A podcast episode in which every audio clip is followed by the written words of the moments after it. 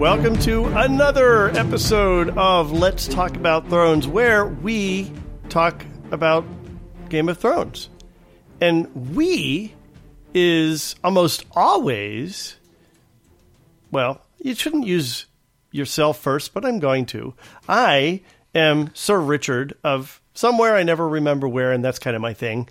And I am also joined by Sir Anthony. Hello, hello. Hello. Uh, I am going to have to correct you. I believe we had decided that on times when you were driving, you were going to be known as Lord Commander Richard. Ooh, I need to write that down. I like that one. That's yeah, what, yeah, that- yeah. That's what you said last time in the episode from two months ago that I just edited and released last night. yeah. See, this is I don't remember stuff from episode to episode. This is what makes these long serial things really difficult for me. And then, of course, we are also joined by Jenny. Sir Jenny? What are Yeah. what Jenny? Yeah, Lady Sir Jenny? Jen- no, Sir, Sir Jenny. Jenny of Stresslandia. Stresslandia. I like how you always have a life related land that Mm-hmm. you're from each episode. All right. Well, we are talking about episode 703, The Queen's Justice, and 704, The Spoils of War. And let me tell you, I, like in this seems to be the point at which HBO is going to its its mother company, whoever that happens to be from week to week, saying, "Please, sir, can I have some more money?" Mm-hmm. yeah. Because holy crap, a lot happened, and I can't imagine these were cheap episodes to produce. Oh my god. I think you're specifically thinking about one scene. Yeah. Yeah, it, it's a good Yeah. thing the budget has increased with the action. That's all I'm going to say. When Yeah, you wonder why you don't see a lot of wolves, a lot of dire wolves in this episode, now you know. Yeah. It went to dragons and militia. So, all right, let's start at 703 and uh, let's do you want to follow who do you want to follow first? Jon or all the crap that is kind of following on from the last episode with Euron? All Uh, the crap. Yeah, you're driving, so let's go with all the crap. All right, let's go with all the crap. Oh, I'm driving, so we start with the crap. I don't know how to take that, Anthony. All right. So, last we knew, Euron was capturing people and killing people and acting like the general asshole that he is. And he kind of lures Theon to try and rescue Yara, but Theon doesn't have it in him, so he escapes and Euron leaves with Yara and with Ellaria and Ellaria's daughter, and no surprise, he takes them to the queen as a gift. And he and his gifts and his ego all present to Cersei. Uh, led by his ego and followed by more ego. Holy crap, what like if you didn't hate him before, and how could you not by now? He just I this guy, like I just can't stand this guy. Euron Greyjoy has a punchable face. Yeah. yes. yeah, he totally does. He totally does. Yep. So crazy, absolutely crazy. So he they're they're in in tow, and Cersei, you know, she decides to have some fun with this, right? So, well, if you remember, Ellaria is responsible for Myrcella's death. So Cersei decides to punish Ellaria with the exact same scenario. Mm-hmm.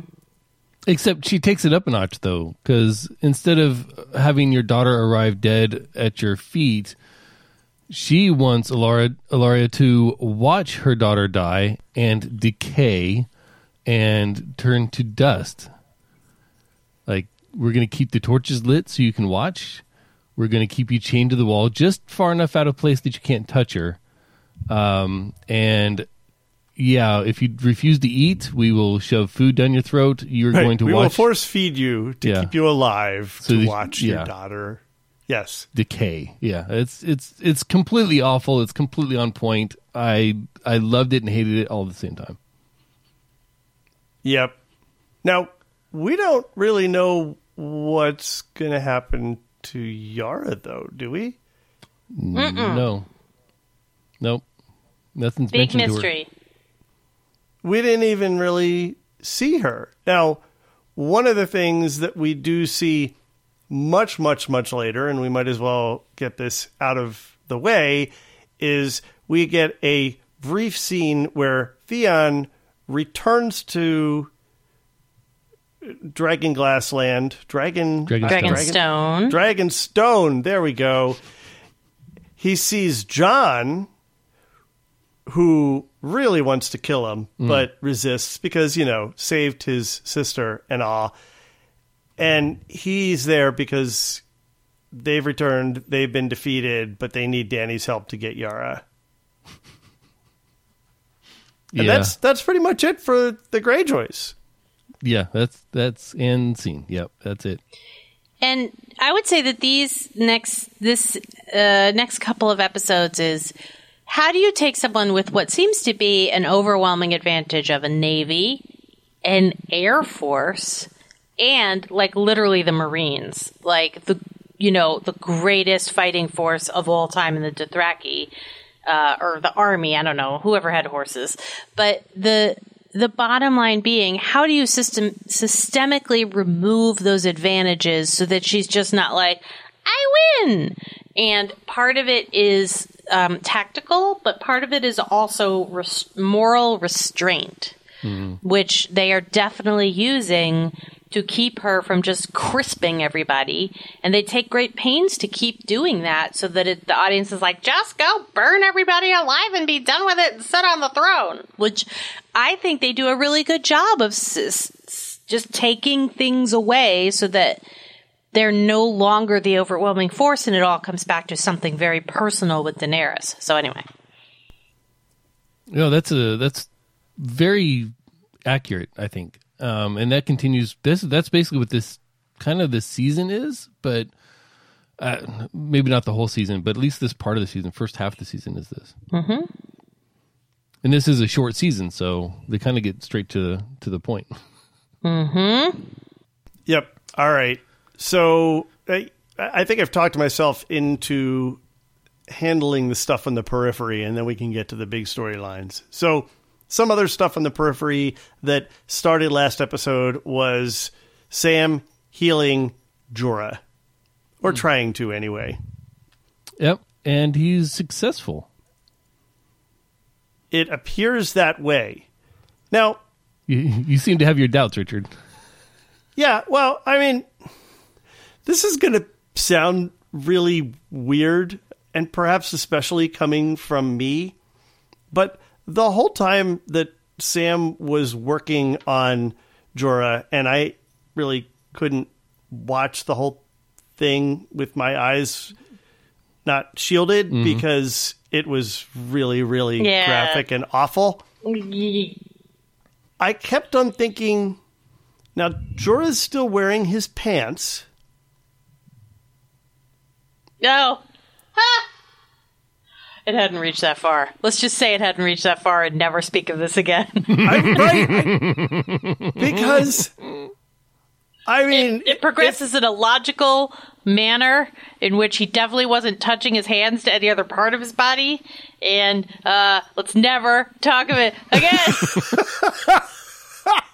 okay, okay, all right. We'll we'll just we'll just pretend that that isn't really an issue. Now, Sam has uh you know success. we already have one gray worm on this show. oh da da da. you know, I have respectable jobs, and I may not after this episode. Let me tell you what. You just you just uh yeah that was great. I that was great. All right. So Sam healed somebody. That's awesome, right? But Sam's afraid that he's going to get in trouble. And of course, the Archmaester wants to talk to him because he had specifically told him not to do this. But in fact, he commends Sam. And he re- he rewards him with a bunch of shitty work. So basically saying, "Good job, but I still kind of have to punish you." It's kind of like you went against the rules. You did a major thing. Those two cancel out, and I'll get back to your your your bottom feeder work. Get back to earning your way. And th- and this time, You got lucky, kid. yeah. Really. And this time he's he's he's recovering old tombs that are just moldy in this pile on on the gra- uh, desk. Like, were you saving these for one of the for, for someone new? Well, right, right. That's what I mean. This is not just his usual work. This is this is uh, again adding on to really really crappy work. Yes. So I don't know. I, I just I, I thought that I, I felt bad for him, but that wraps up that storyline. Yep. Also, I would like to note that the um, all of Sam's interactions in Old Town are very. You, Sam's journey in Old Town is the one time you definitely see the effect of a shortened season in the I can see the puppet strings of the writers moving kind of way because it's so good. And you could see a full season of this show where it's like everything that happened with Sam, Jorah, the, the Archmaester, everything is like over a whole 10 to 12 episode season, right? And it just, it, it unfolds with a lot more elegance. But otherwise, now it's like really almost like how I met your mother level shortcuts of like, here is a book that I accidentally have come across. Here is uh, the answer to the thing I need to cure this guy. Uh, oh, you did bad, but no time to show your punishment. So here's a lot of books that will also probably become useful. It's just like, and then you have like the very short turn of like, um, people not listening to Sam. And instead of stewing over that and, and worrying and talking to Gilly about it, it's like half a scene instead of the episode where no one listens. Do you know what I mean? Like it's just this is the one probably shortchanged um storyline I totally see that. in pacing, if not in because it's like otherwise you would just you would hide the. Y- y- It's like uh, if you were doing uh, uh, removing of green screen stuff. This is like very broad brush removing as opposed to very fine work where you bury the strings. Yeah, Yep. yeah. Metaphor. Okay, I totally, totally see that. Okay. All right. So that's it for Sam, as you just kind of reinforced. So let's go back and talk about a departure, and then let's talk about an arrival. Actually, we have two arrivals, two reunions, if you will. Mm-hmm. So first, we have Varys really kind of finally putting some pressure on Melisandre. This is one of my favorite scenes because you gain some insight into both Melisandre that you didn't have before. She actually becomes like she she recovers from being this this crappy character that I've just hated the whole time to having some semblance of of respect. And Varys, who has gone through and been right so many times and played the game so well, and he's shell shocked by the end of this conversation. Yeah. What make what? So what makes you actually respect Melisandre here? I don't see that. because she's she's willing to tell Varys like you know you're wrong. I'm going to die on this on this continent, this blasted continent or whatever, just like you. Like she's she admits her mistake with Marine. Well, maybe not as much as I would like her to, but she admits her mistake and then she goes and still says still shows that she's got this confidence about her and I was like, "Ah, that's that's a genuine moment. Like, yeah, I screwed up, but I'm going to keep going good." It's when two people in the same who started in the same position at life and have spent all their time looking up to climb up actually talk to each other is very indicative. And I think it's the one time you really see Melisandre's real character, like her real self. She's like, "Yeah, buddy, you and I came from the same streets. We each took these different paths. My path led me to the thing that cut your nuts off, so you're not happy with me, but you know, I think it's fair to uh, say that we know who we are. Okay. All right. So I didn't get somehow in the conversation I missed that she's responsible for him being a eunuch. She's not, but she's part of the order that was. Yeah, sorry, not her specifically, but like the red people, the reason why Varys is always so hostile. Remember back in Meereen when he was like super hostile to the pretty, pretty, pretty red lady, um, who's probably also just as old underneath her necklace. uh, and he was super hostile, and she kind of schooled him with like her red witch lady knowledge. Um, and then he kind of does the same thing to Melisandre. He's like, "Don't you red witch me?" And she's like, "Yeah, I know what happened." That he he's very resistant to magic because one of those people took his life in a way.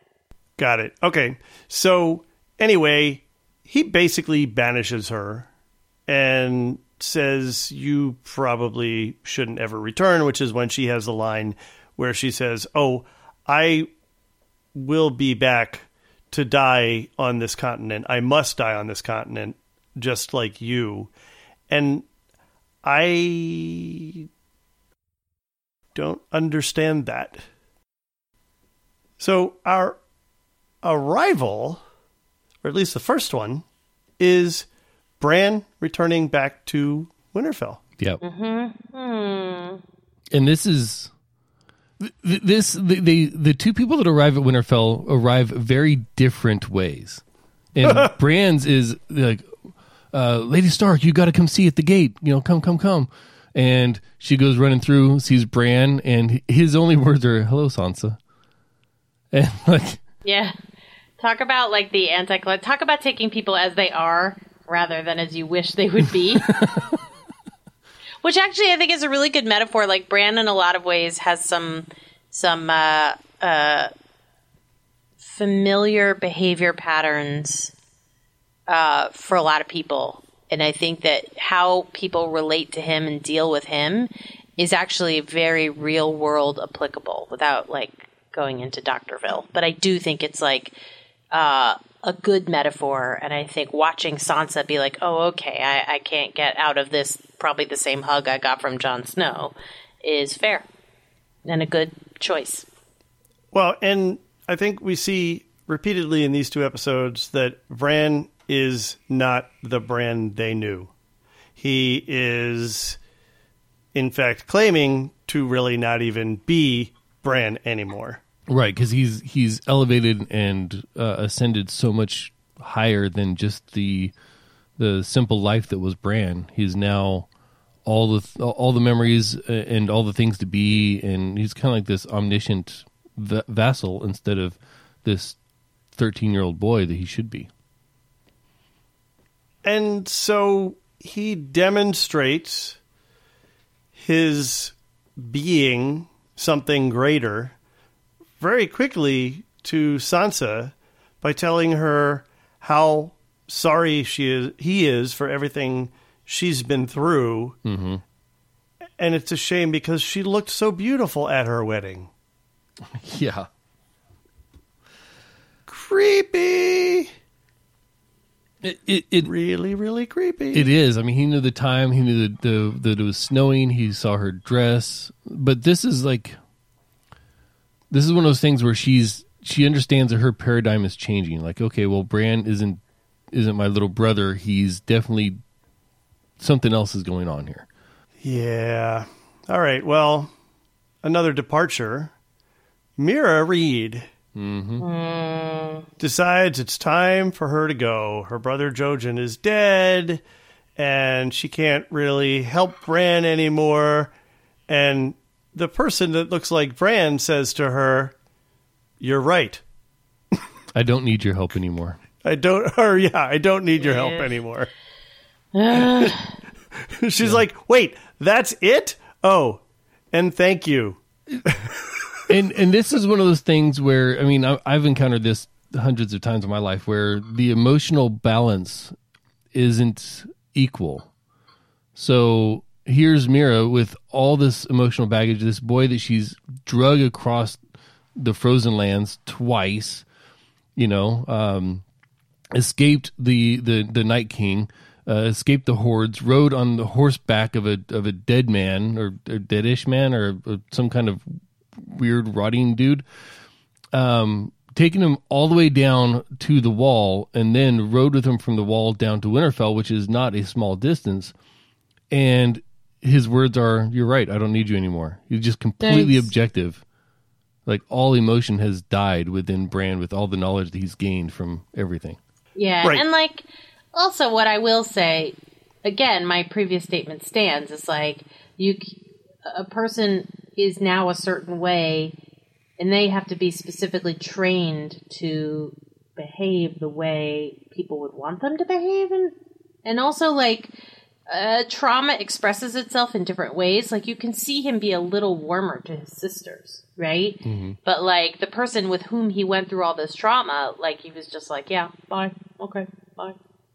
So, are we to assume that as a result of all of this that they went through, other than just this bond between friends, where the correct thing to happen here might have been some emotion and embrace, that she might actually be in love with him or something? Or am I reading too much into that? I think it's open for debate. I, I think it's a fair, like, wouldn't you be? I for Might be. for for me it's just a matter of having gone through something very traumatic for an extended period of time several mm-hmm. years they went through this ordeal together and you're saying goodbye on something probably the most important thing you've ever done in your life and the other person that made it through it with you the other survivor isn't showing that they are going to miss you or that you know that they really appreciate all that you put forth and the you know anything else like your value Your brother died. Right. Yeah, the brother died. Like, jeez, Yeah. know? So I think it's more Okay. it's it's more of a, a, a expected survivor um, a group mentality, and it's not returned because Bran Okay. is on to other things. He's like he's already gone down his other path. That's cool. He said goodbye right. a long time ago. Yep. I'll buy that. I'll buy that. All right. Um, so that's a departure. Then I'm going to have an interlude here before we talk about our next reunion. The interlude is this awesome and weird little scene where Littlefinger gives Bran the Valyrian steel dagger. The one meant to kill him, the one that he claimed wa he lost it to Tyrion, who somehow he still ends up with and has. Huh, funny about that. And hmm. he gives it to Bran, who really doesn't really know what he's going to do with it or why he's getting it. And he basically says, you know, your life, or Littlefinger says to him something along the lines of, you know, your life must be kind of in upheaval now. You end up leaving and then you come back to a completely different world in chaos. And Bran says to him something that he has never witnessed in person, Littlefinger saying, chaos is a ladder. Hmm, hmm, hmm, yeah. Remember how many times I said that last episode? Yes, and that's the only reason why I caught it There you go. this time around. You're very welcome. and and that comes that comes from the from the conversation of Varys and uh, Littlefinger. Was it Varys and Littlefinger? Littlefinger and and uh, uh, Ned Stark. I could see that being Varys. Oh, was it Ned Stark? It was one of the two. It was in the throne room with no one else around. I I know that, but it's either Varys or Ned Stark, and no one else was there.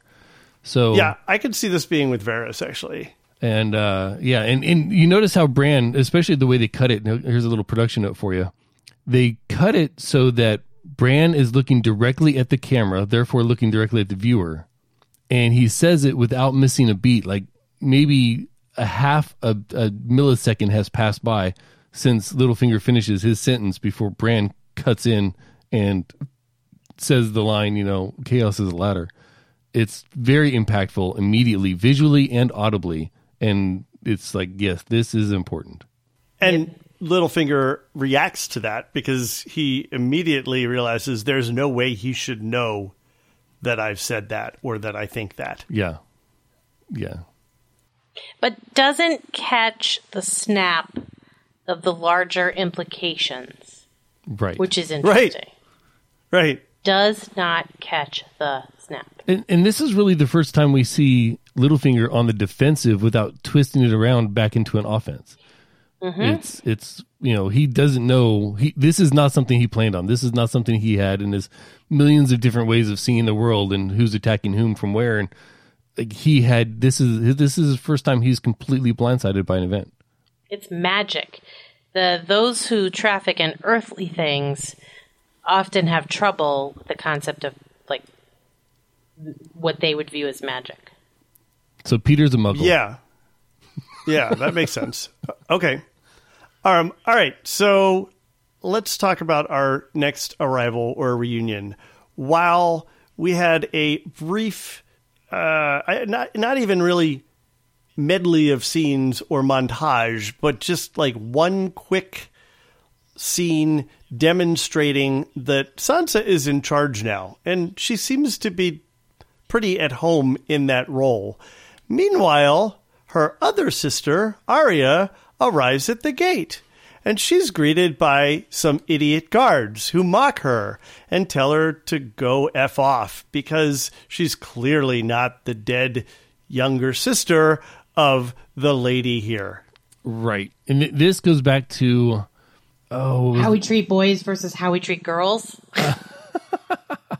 I am Here comes I am- this grand uh, kid on a sled with some other girl, and he must definitely be the brother. But oh, who's this little girl? Oh, she could definitely not be a princess. Sorry. I am 100% sure that has a lot to do with it because imagine this scene if she came in without asserting herself. Yep. Imagine this scene if she had come asking for assistance or to to assist.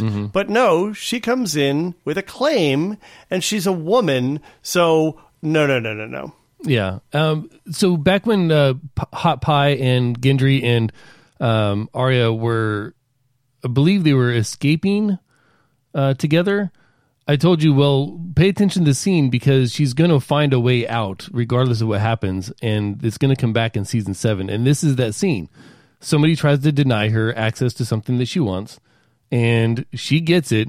This time, not through will of, of sword, but through will of mind she plays them against each other and she plays them against themselves and she gets in and then they look off in the distance because they're trying to make some plans because they're not sure what to do and she disapproves she's gone out of here Yep.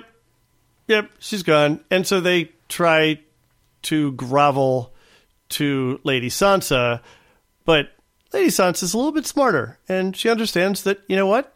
This is probably actually Arya, and if it is, I know where she is. And so she goes and she has a reunion with her in the catacombs.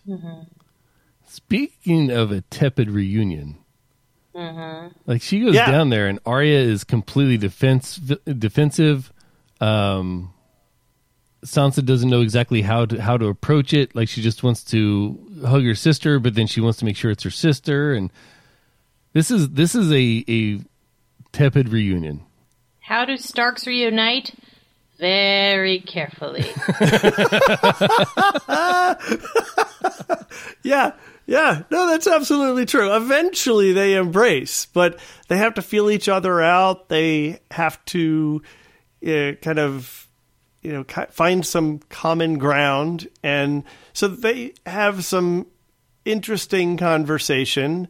We, we hear of the list again. And uh, that's as it, well. And he- so here's here's something that I particularly noticed that Joffrey is dead, and Arya says, "I'm I'm glad to hear that Joffrey's dead," and um, he, she says, "Did you kill him?" Asking Sansa, "Did you kill him?" Because that's what she's heard, of course, and she says no, and then when sh when she said, sorry, then Arya says, I'm sorry, I didn't get to kill him. He was always the first name on my list. I just love that. yep Everybody's got some catching up to do. yeah Yeah. And and, and Yeah. keep in mind, Sansa doesn't. She's like, well, what list? And you're like, well, no matter how uh, the all the people I'm going to kill, and Sansa kind of blows it off, like, oh, this is just my little sister being flamboyant. You know, she's just being a little extra right now.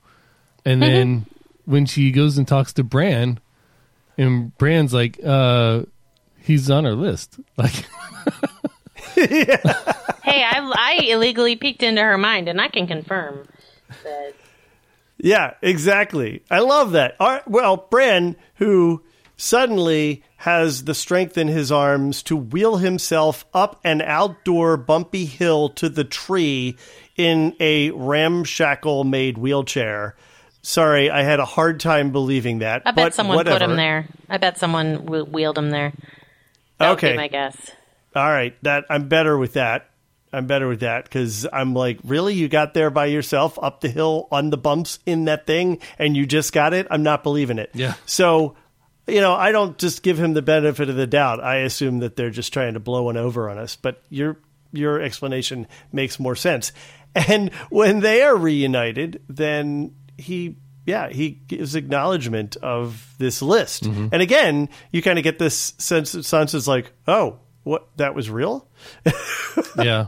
Uh, the other thing, the other thing I want to point out about this scene in particular, when Bran gives her the dagger, she's like, "Do you sure you don't want it? It's Valyrian steel." He's like, "It's wasted on a cripple," and he hands it to her, and the look on his face after he hands her the the the Valyrian dagger is. Okay, I've just made that happen. That's that's affirmative. I already know what you're going to do with this. Yes. Is the look he gives her. Like, Yep, like you the- know, he, and, and he's he's like uh, I, he looks like he just put a triumphant piece on the chessboard.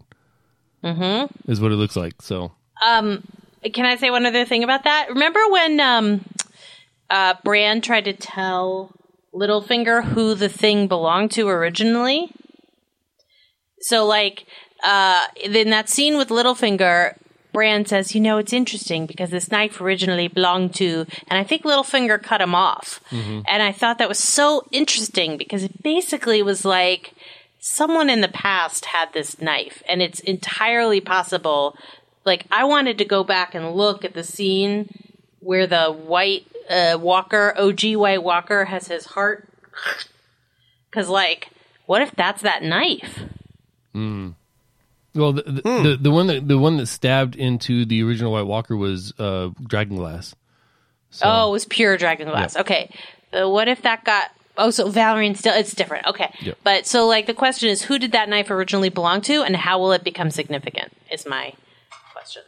uh, yeah, because it's been alluded to before Yeah. in in at, at uh, uh, uh, Old Town in the Citadel when when Sam is flipping through a book, he turns upon a page that has that dagger in it, and then flips it through.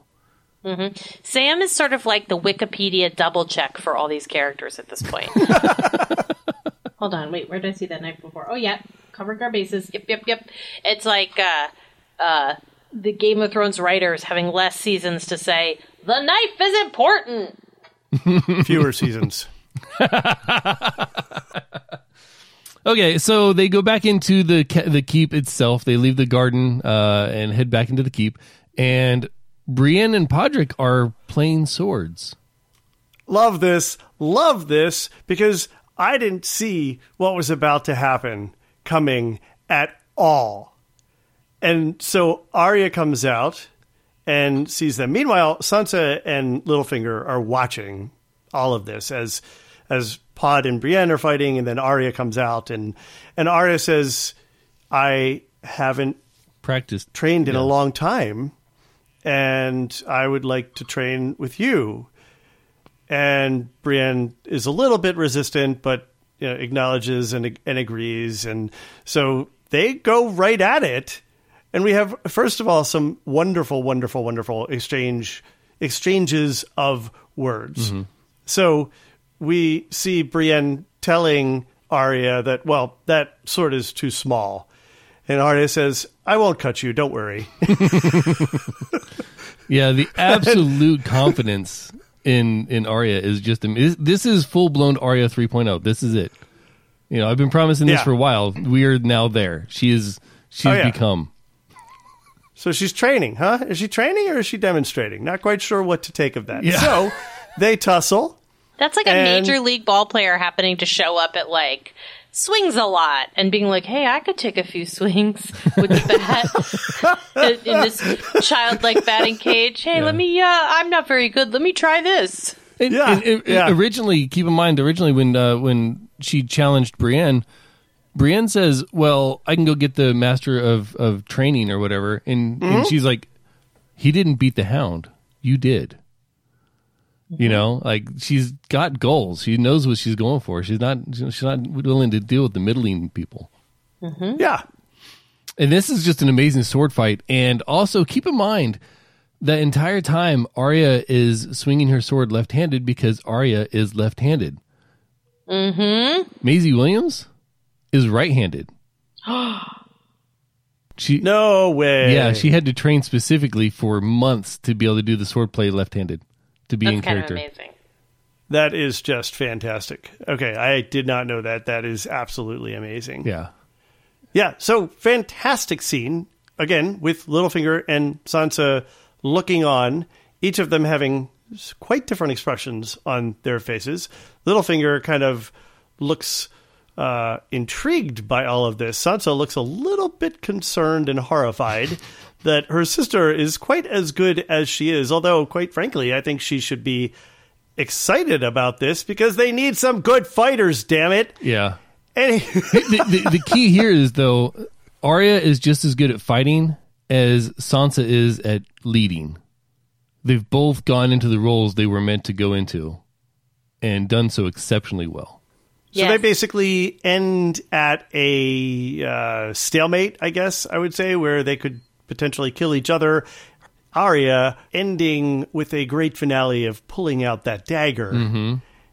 and putting it at Brienne's neck. And so she says, Who taught you how to do that? Brienne asks of Arya, and Arya cleverly answers, No one. With a huge smile on her face. Yeah. Oh, our little murder baby has come home. Well, now she's she's got a she's got what like 30 40 deaths uh, piled up that uh, aren't uh, accounted for yet. So we'll we'll see how that goes. Because you remember she killed the entire Frey family, and they weren't uh, they weren't singled out by the the faceless god yet. So there there could be some issues there, but we'll go. All right. I think we have everything cleaned up now except for Jon. My name is Jon Snow. I'm on Dragonstone. I'm making new friends. I'm making amends. My name I'm is Jon bending Snow. my knee. Yeah, I'm not bending the knee. I got something for you to see. It's all going well. Then it goes to hell. Okay. Oh, wow. Holy crap. Damn. Damn. You are so good at this. All right. so, uh, we have a lot of conversations between Jon Snow and Davos. They arrive at Dragonstone. Um, Jon sees his first dragon. That's a very exciting moment. He's kind of overwhelmed by that a little bit. But when he sees Daenerys, he is not willing to bend a knee. Oh, by the way, not a surprise. That's not why I'm here. I am here because I need your help. I came to ask you for your support, not the other way around. Then he asks, Am I your prisoner? If I don't help you? And Dany says, Not yet. Yeah. Let's let's go back and dive in a little bit of this. Yes. Uh, All right. Because things that are happening on that stairway, let alone like the beach scene is a little bit pro forma. It's like, hey, remember me? Yeah, I remember you. Um, yeah, all that's good. But when they get on the stairs, just things are so epically both awkward and foreshadowy amazing. So basically, um, they are walking up the stairs and and uh, Davos is trying to do what he does with everybody. He was, I'm just a casual man, make friends, and Missandei is kind of like, mm uh, so that's conversational round one. Conversational round two between Tyrion and Jon is amazing. And really, what's amazing is exactly when the dragon shows up and what Jon has just said before. Anthony, do you have it? I do not. Okay, I don't have it either. But basically, he says, well, he- basically, Tyrion says something to the effect of, like, I'm not really a Lannister anymore. And Jon says, well, I'm no Stark or something. It's something of that nature. And then, coincidentally and oddly, this dragon just roars overhead and knocks him to the ground. I do remember And- that. Yeah. Yes, and it's uh what I want on YouTube is a compilation of everybody's dragon face, which is the fa- the face that everybody makes the first time they see a dragon because Jon's is pretty priceless. It's just like like it's a good dragon face. So uh but yeah, I, uh, you should note that moment. It's like um they keep having these moments. I'm going to leave it alone for now, but later we're going to talk about them. Yeah. All right. All right. So, yeah, sorry, I did kind of rush through that scene. We do get to the throne room. We do get to this kind of uh, power play between Jon and Dany, which is interesting because Jon's not really there to play power. He's there to appeal to her better nature and to ask for assistance. And she's like, No, I need your allegiance, and then we'll talk. And he tries to, just with his body language, approach her, again, not in a threatening way, but her people are immediately, you know, stepping to stand by her and defend her. Mm-hmm. So you have these two these two people who approach leadership and ruling in two very different ways, and and ult- yeah, we'll get to this a little bit later. But you know, Jon, eh, they ultimately have to work together, right? Yep. They like they're they're going to have to figure out how to make this work. So we see this, like I said, Jon's going to stay there for a while. He, he he is kind of slightly threatened by Dany, suggesting that he's kind of hostage there, but is he really? And so he and Tyrion end up talking a little bit. I wrote in my notes Tyrion and Jon brood together on the cliffs of the British Isles because that's got to be where they shot this, isn't it? I mean, th- this is this just didn't look like anything that we've seen before. Dragonstone, hell of a set, hell Yeah. of a live location, hell of a live location. You have you seen what the walls look like? And I don't know how much of that is real and how much is CGI. Holy smokes! Tyrion goes out there and he says, uh, "I came out here to brood over my my failure to see the Greyjoy attack or Euron attack on on the fleet, but you look much so much better brooding than I do. Now I'm brooding about my lack of ability to brood properly." yeah. Um. Real quick on the throne room, did you notice the camera angles? Yeah, No. The camera angles you have t- two primary cameras. You have the one that is fa- that is facing Jon with Davos standing behind him, and they're on basically even even ground. And then you have the one on Daenerys, and it's almost like an up close macro shot of her face. She's looking just off camera, and she it's from below, so you have to you're basically looking up out of her uh, right chin, and it's just it's not a flattering view. It's a very it's a superior angle for her and makes you feel little watching it. And it's Ah, very okay. different shots because Jon, you've got body language and everything else. With Dany, you've just got her face. Right. Right. Yeah. Okay. All right. I got that. So Tyrion's trying to figure out, all right, well, what what can we do here to make things work? Because he's always, you know, the the guy who ha- needs to have a plan, and he usually comes up with good plans, but unfortunately, his plans are often, um, I don't know, uh, preempted. Let, but we'll talk about that a little bit more soon. But he does ask Jon, what is it that you really need? What could we do for you?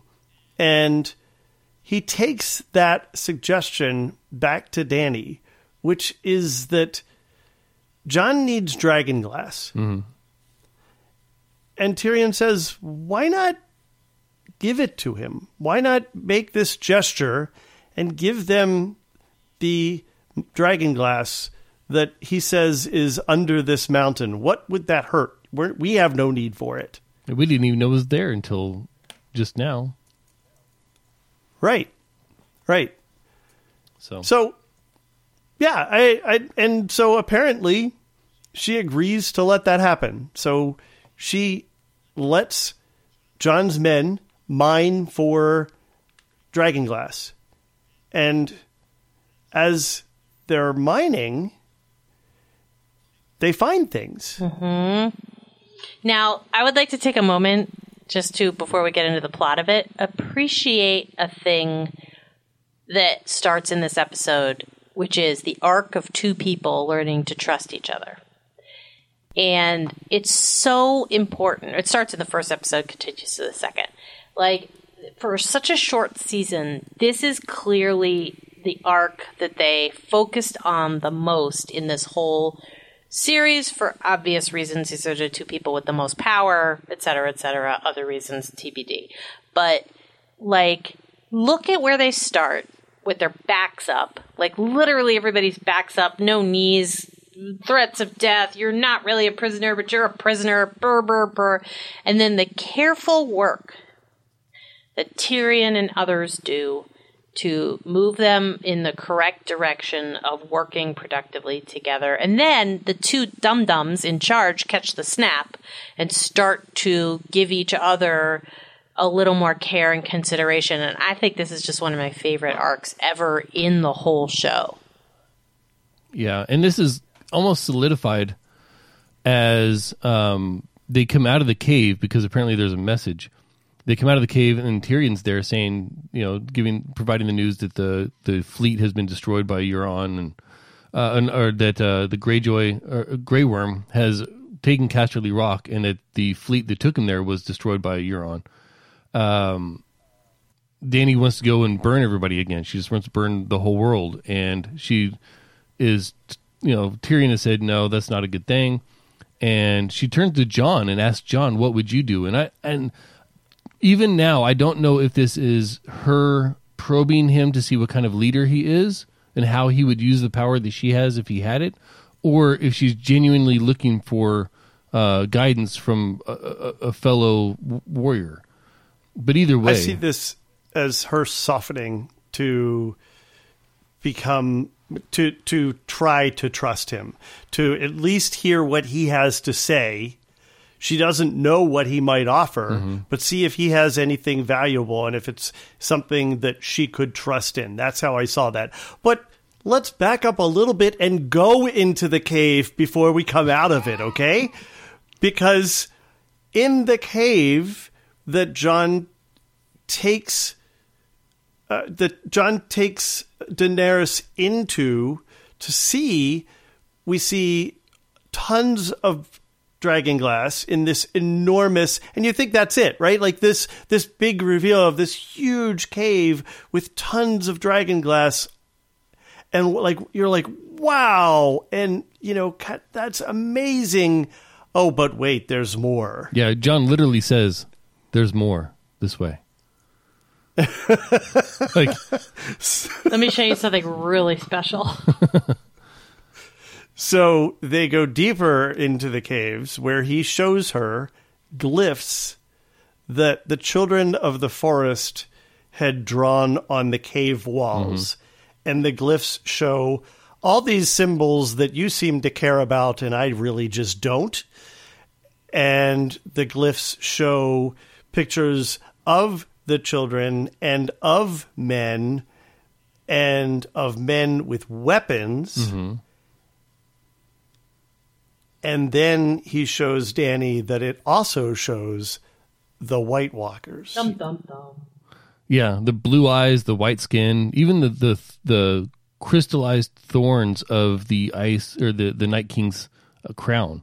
It's all just detailed enough that you know exactly what it is.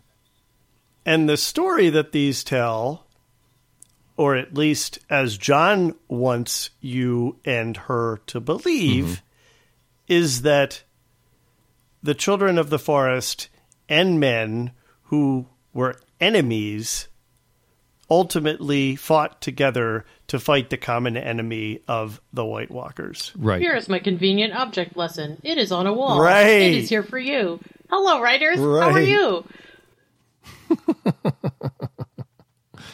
So yeah, and, and this is this scene is why I kept telling you to pay attention to these circles, the patterns and things like that, because they've been around a long time. We don't, we still, as of yet, uh, going into season eight, don't know what they mean or if they have any significance. But now that you've seen this cave, you can kind of go back and look and oh, these have been sprinkled throughout the series. Anytime the the children of the forest or the White Walkers have been mentioned, there's been symbolism such as this. So this is definitely something that that ties everything together, and it has a pivotal point here in helping Dany understand that Jon isn't just blowing smoke up her ass. Yeah, exactly. And Yeah. it's and so it's after that, after they emerge, when we see Dany solicit guidance from Jon, whatever her motivation is, whether it's because she's softened now a little bit, or whether it's because she has, um, you know, she's testing him, or she just really needs some help, and she wants to get as much input from the advisors around her as she can. She says, I will fight with you, Jon, but you still have to bend a knee. Yeah.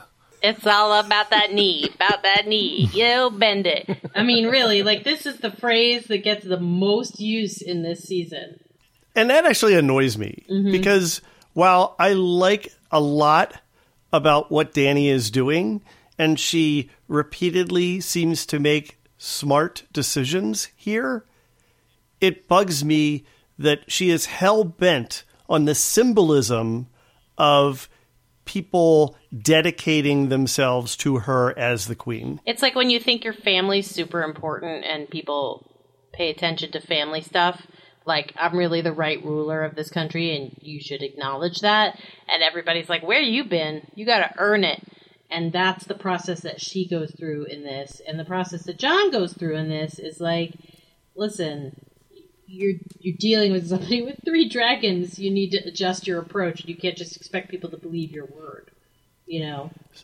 So it, it's I don't know if you just very intentionally set me up there or not, but the last kind of scene that we have in this story of Jon is Jon talking with Davos again. And we get, and this is why I had to get this in, Jenny. I'm sorry.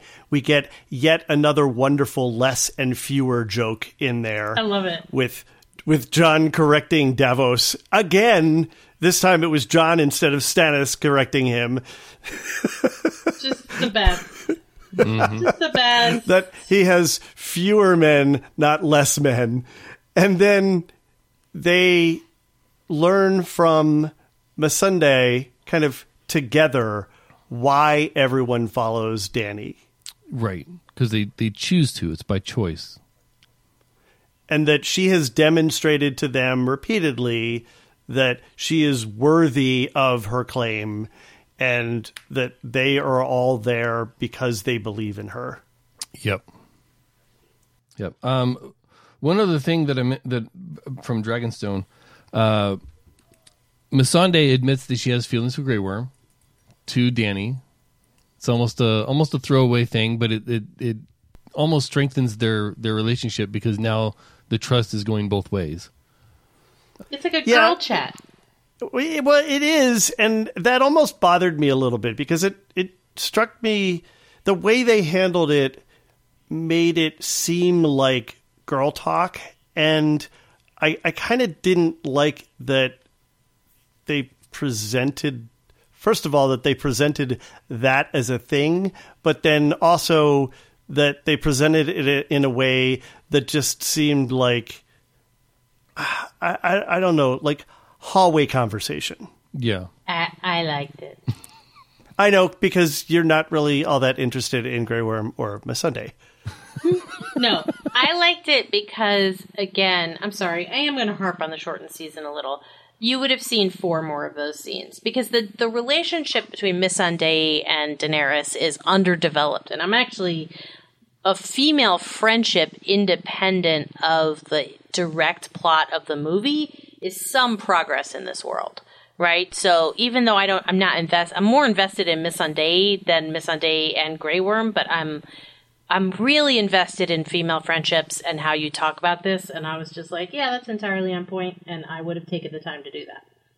Cool. All right. All right. I'll give you that. That makes sense. That makes sense. All right. And I think that is it for our Jon story, which leaves us really with The end of the a whole bunch. Uh, well, I, I mean, there's two things going on here, right? There's a whole bunch of militia stuff going on. And we get one scene where we have what was probably one of their least expensive uh, military battles to shoot because we get there when it's all over, and we have another scene where we're there before it even happens. So let's back up. Let's go into this, and this I think we need to do chronologically for it to make any, Any sense, at all. Yeah.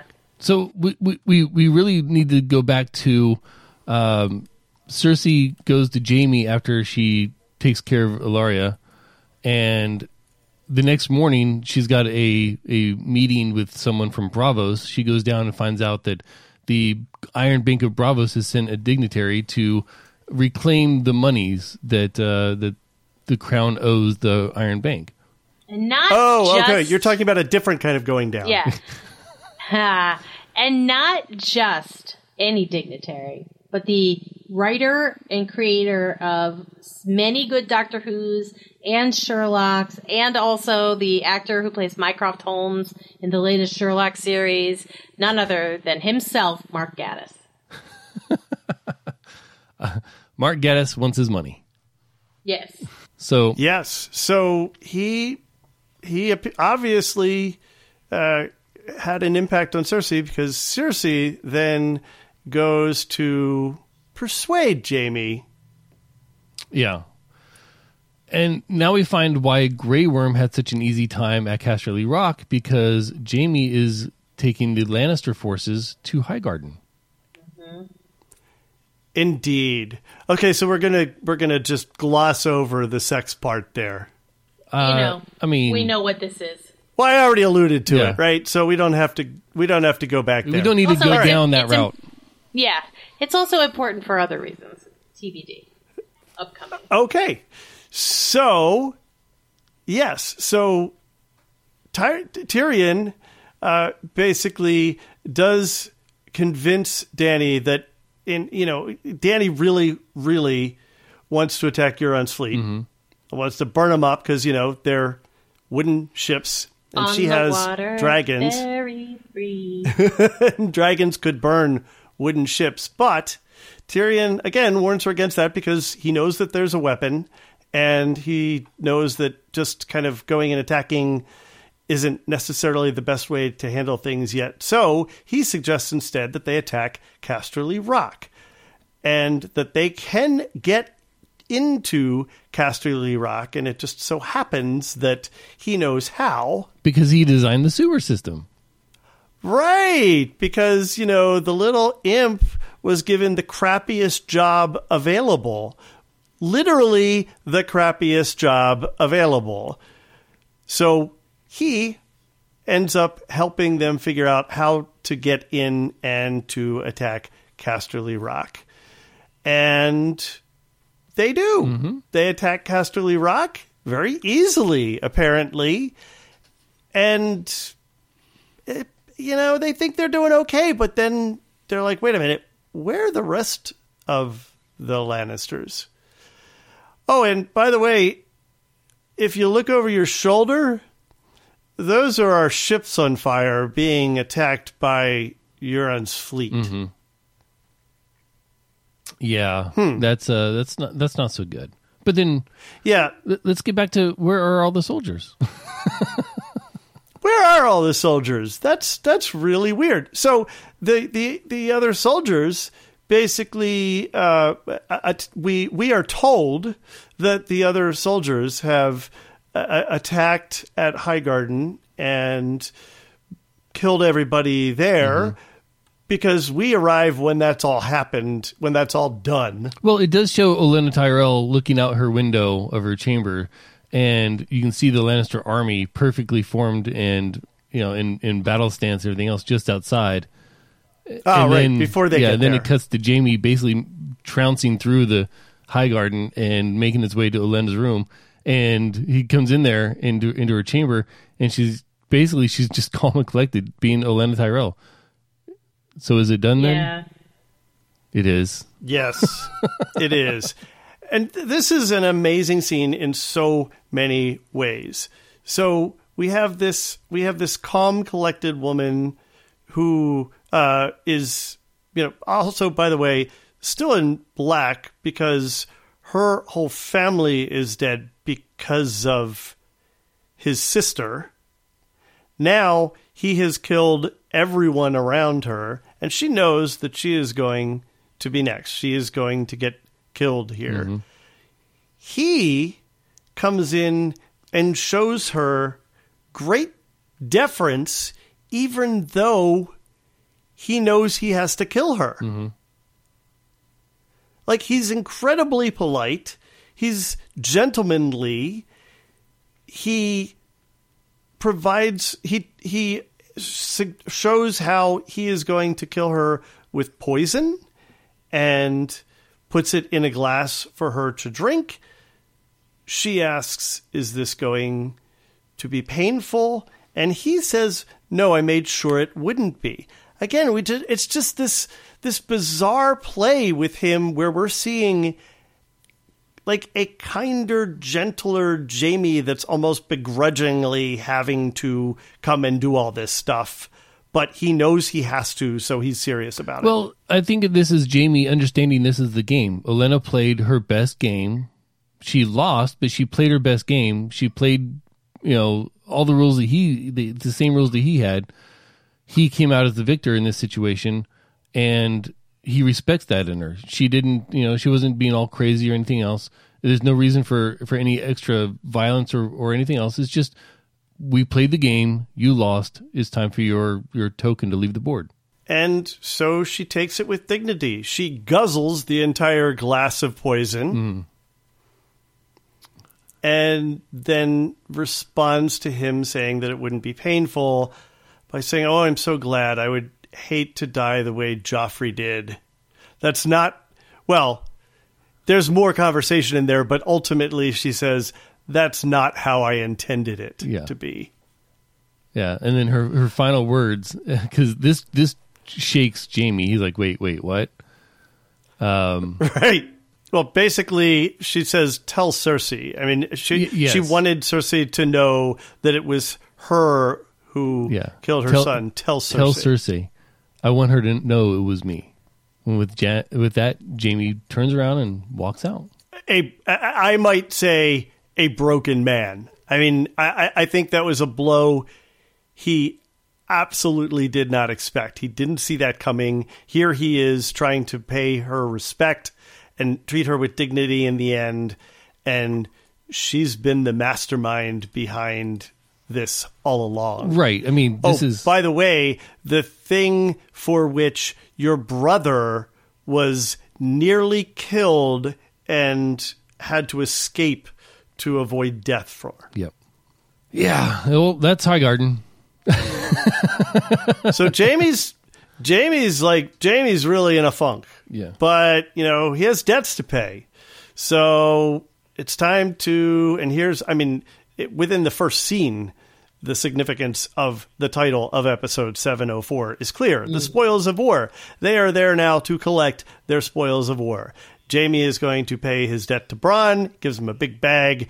Bronn's not happy. He's like, What about the castle? I need a castle. How about this one? You don't want this one. There'll be many castles for you. Humph. Okay, fine. I really wanted to be done with this now. Oh, you will be, but we need your help still. We're not done yet. In the meantime, we're going to go and get all of the food from the land here because, well, we'll talk about why because in a minute. But, uh, you know, we did just defeat them. So let's get everything that they own. Here's my cart full of gold that's going to pay the bank back. And you, Bronn, would be perfect to help me. Oh, I don't know, instill some fear in some farmers. Yeah. And he begrudgingly takes the task, but he's like, uh, that's below me. But can't deny that he'd be good at it.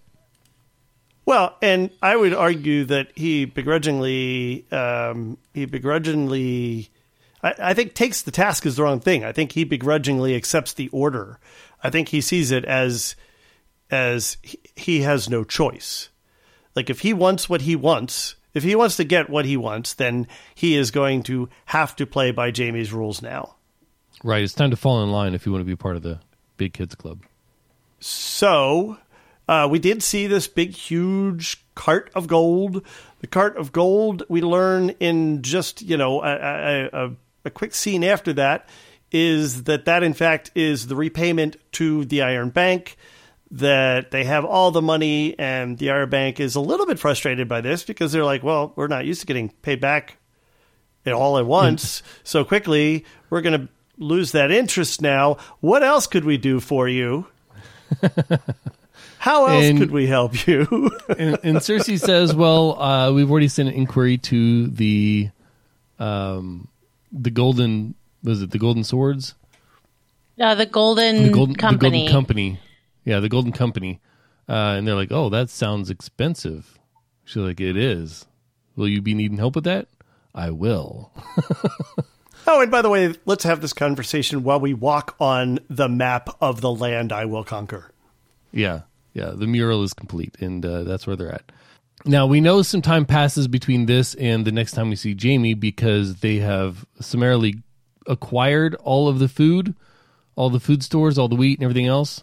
They have carts and carts and carts, many, many wooden vehicles full of food that Yep. they need to then take back. And we also learn that the significance of this food isn't just that they are stealing from the land that they just conquered, but they are also taking food from their enemies. They are taking food that their enemies would need were it available to them.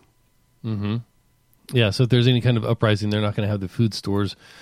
The, their enemies are basically going to be concentrating on surviving the winter instead of attacking the Lannisters. And so it all seems to be going fairly well. They get the gold ushered into Castor or into, into King's Important Landing. note. Yeah, the gold makes it. You know, I missed that piece of it, so I'm glad that you brought that up. That somehow I completely missed that.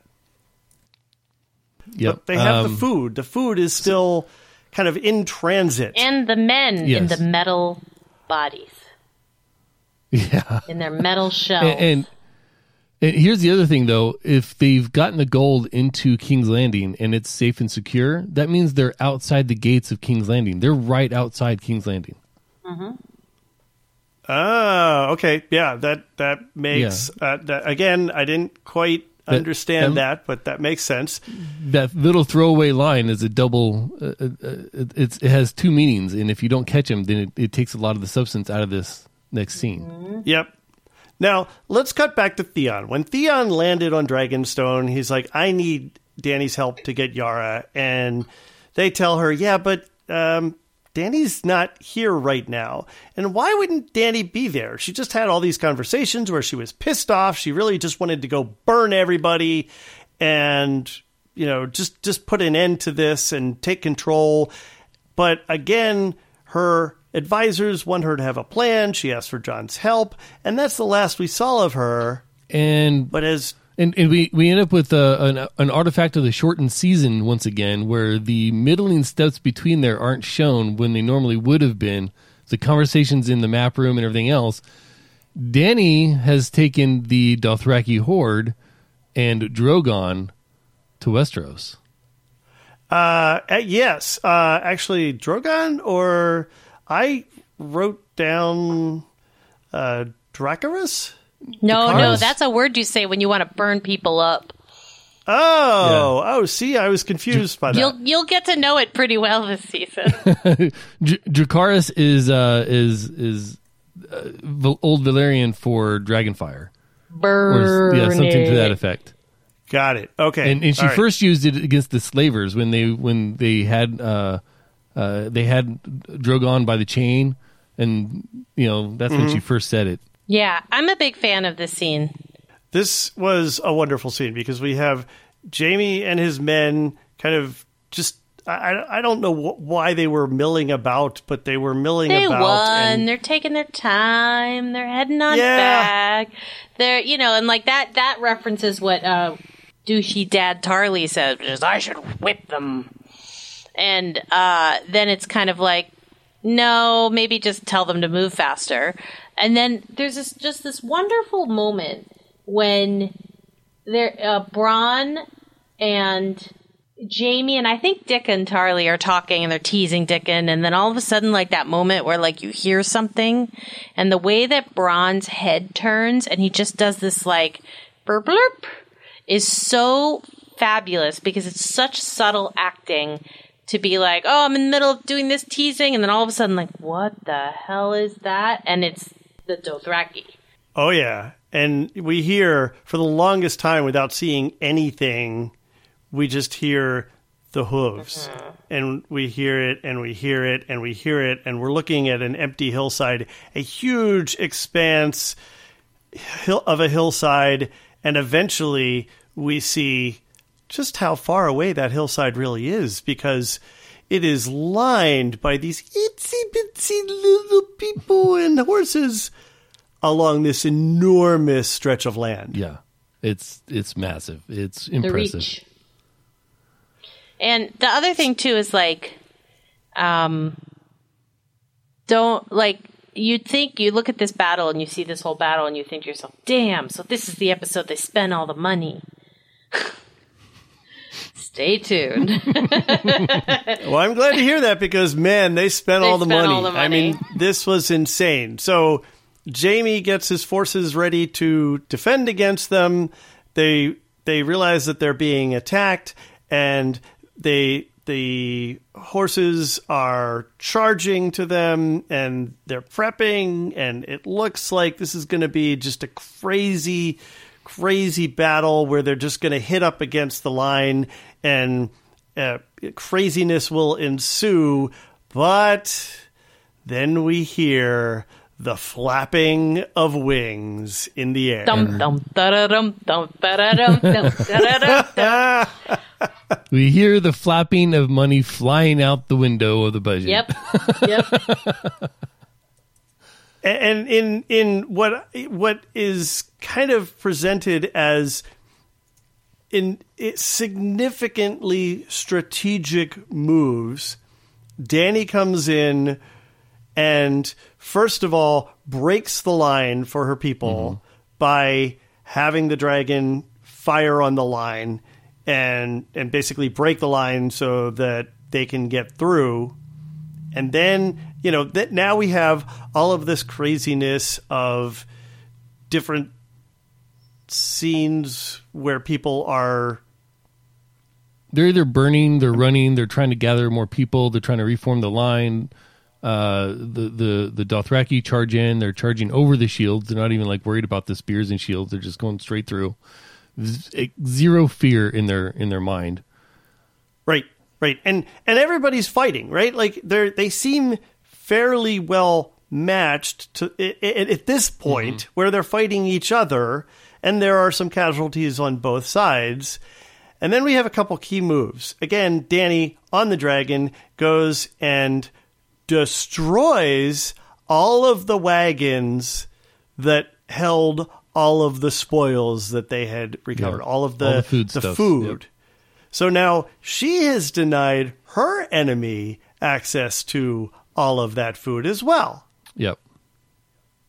And this is also one of the scenes where you see just how large the Lannister army was because just just as the Dothraki coming over the hill, it's this massive force coming over from far away and it's huge. As they're going through the line, you can see just a constant line of Lannister army uh, formed up, ready to receive the Dothraki, and it's actually fairly impressive. They got that many people. Well, and again, I wonder if this was CG, was this an ILM quality kind of thing? Because it looked so, so good. Yeah, and this scene it, now, as far as I as far as I remember, has the or had the record for the most uh, stuntmen on fire at one time. Can't top that. Oh, yeah, because lots of fire with a breathing dragon. And by the way, those metal shells you were wearing, um, They're now singeing your yeah. skin. yeah. And so we have we have we we end up you know there's there's lots of back and forth. There's more fighting. We have this scene where Jaime starts to see just how bad things really are. And Bronn decides to go get the Scorpion. Uh, the scorpion, weapon. the the the crazy weapon because they you know they they tried the arrows and a bunch of little arrows went at the dra- dragon and they all kind of just got deflected. Oh, and by the way, all those arrow men they're dust now because you know dragon fire. And so Bronn does get the weapon working, and he shoots at her and misses, and then he shoots at her again and hits. Hits Drogon in the shoulder. Now, luckily, this doesn't kill him. Hmm. This doesn't doesn't uh, have them fall out of the sky out of control. But it does She ground manages to. It does ground them, but she manages to get in another good. Uh, uh, what's that called? Dracarys. And She she says Dracarys again, and once again we end up with uh, a, another good line of fire on people and uh, some revenge for what's happening. Now we have Dragon on the ground. Dragon with an arrow in him. Dragon flailing his tail because he's pissed. And Daenerys goes to take the arrow out of the dragon. Oh, by the way, did you we mention that Tyrion's been watching from the hill? Yeah, this wasn't like a spur of the moment thing. Everybody showed up. Right. Like and that's important. like it's not like she just went off. Like they they made and executed a new plan and everybody came along. Right, and well, and, and Yeah. that, that's that plan that got cut because of the shortened season, and that's how we. That's another key indicator that time has passed between the taking of Highgarden and the arrival at King's Landing. And from his vantage point, Tyrion can see with his incredibly good eyesight this far away that Jaime is now kind of in peril. Mm-hmm. And Jaime starts to make a move as if he is going to go attack Drogon. And he says under his breath, Flee, flee, you idiot. But Jaime does not. that is not what Jaime does. Jaime is going to put an end to this. And Jaime goes at the dragon and Picks up a spear along the way. he does, he takes the spear, and as he does, he is uh, uh, the the dragon turns to him to fire at him, and we see someone, which I assume is Bronn, who we thought was injured by now. Bronn or someone saves Jaime just in the nick of time by knocking him off his horse, and they go flying into the water, and we see Jaime sinking into the abyss of the water. Yep. End scene, end show. Yeah. What'd you think of that? I was exhausted. Yeah. I was friggin' exhausted. I was telling Anthony earlier, I was yelling at my screen while so many of these scenes were happening. I was wincing out loud. I was like screaming no or whatever, you know, like, uh, and, and of course they, this is a battle. They show horses getting injured. They show, in in the case of Bronn, a, a really uh, a, a very graphic injuring of his horse. And of course, I have a big problem anytime they're showing any sort of violence or or injuries with animals. This was a a crazy good, incredibly well done, emotional, exhausting battle scene that I loved. I just absolutely loved it. Yeah, and and the the killer is this is like one of the smaller scenes in this season. there's there's so much more to come just this season. Um, God, I'm so excited to to hear your reaction to some of the later fights. It, this Yeah. is done. Ex- this is done exceptionally well. There's not. I mean, there's a lot of CG in it, but there's more practical effects than you would give them credit for on first viewing. And then if you watch the little vignette afterwards, and it kind of explains some of the the the tactics they used and how they filmed it and everything else, and it's just it's just remarkable. It's amazing. It's a huge feat of cinema, cinematography, and it tells this amazing story. It's just so good. Have wins, you have losses, you have triumph, you have uncertainty. It ends with uncertainty on on multiple fronts. It's just great. now they're cooking with It is great. dragon gas. Yeah. All right, so Also, Dany is a badass. And if she'd get over her thing about everybody bending a fucking knee, man, she'd be awesome. Yeah, agree. Yep. So So that is pretty much it for this discussion, unless anybody had any final thoughts here. we did w- miss one minor detail back at Winterfell, and that's when Sansa and um, the Maester and Littlefinger are walking uh, along one of the one of the parapets. The Maester says he'll check the records because Maester Luwin kept every Raven scroll, and if you if you weren't paying attention to it, you'd totally miss it. But when he says that, Littlefinger gets a little twinkle in his eye. Mm-hmm. And I just want to point yeah, that out. so I totally missed Yeah, I that. It's just just wanna- plot plot advancement. yeah, it's it's little little foreshadowing, little plot advancement. So that'll pay off pretty quick. I don't mind spoiling that. Well, uh, uh, indicating that that's a, a plot twist.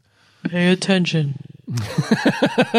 and and it really it goes to show just how how important some of the minor details can be in this show with the face acting. And I know we keep going. We're just going to call this the talking face acting podcast, but yeah, Or the Stealing Faces podcast. All right. So, uh, Jenny, do you have any uh, additional thoughts you want to cover here? no, this is just awesome and it gets more awesome from here and everything's awesome from here and the season can't start soon enough for me. Oh my god. All right. So, I do have two confessions I want to make. Mm-hmm.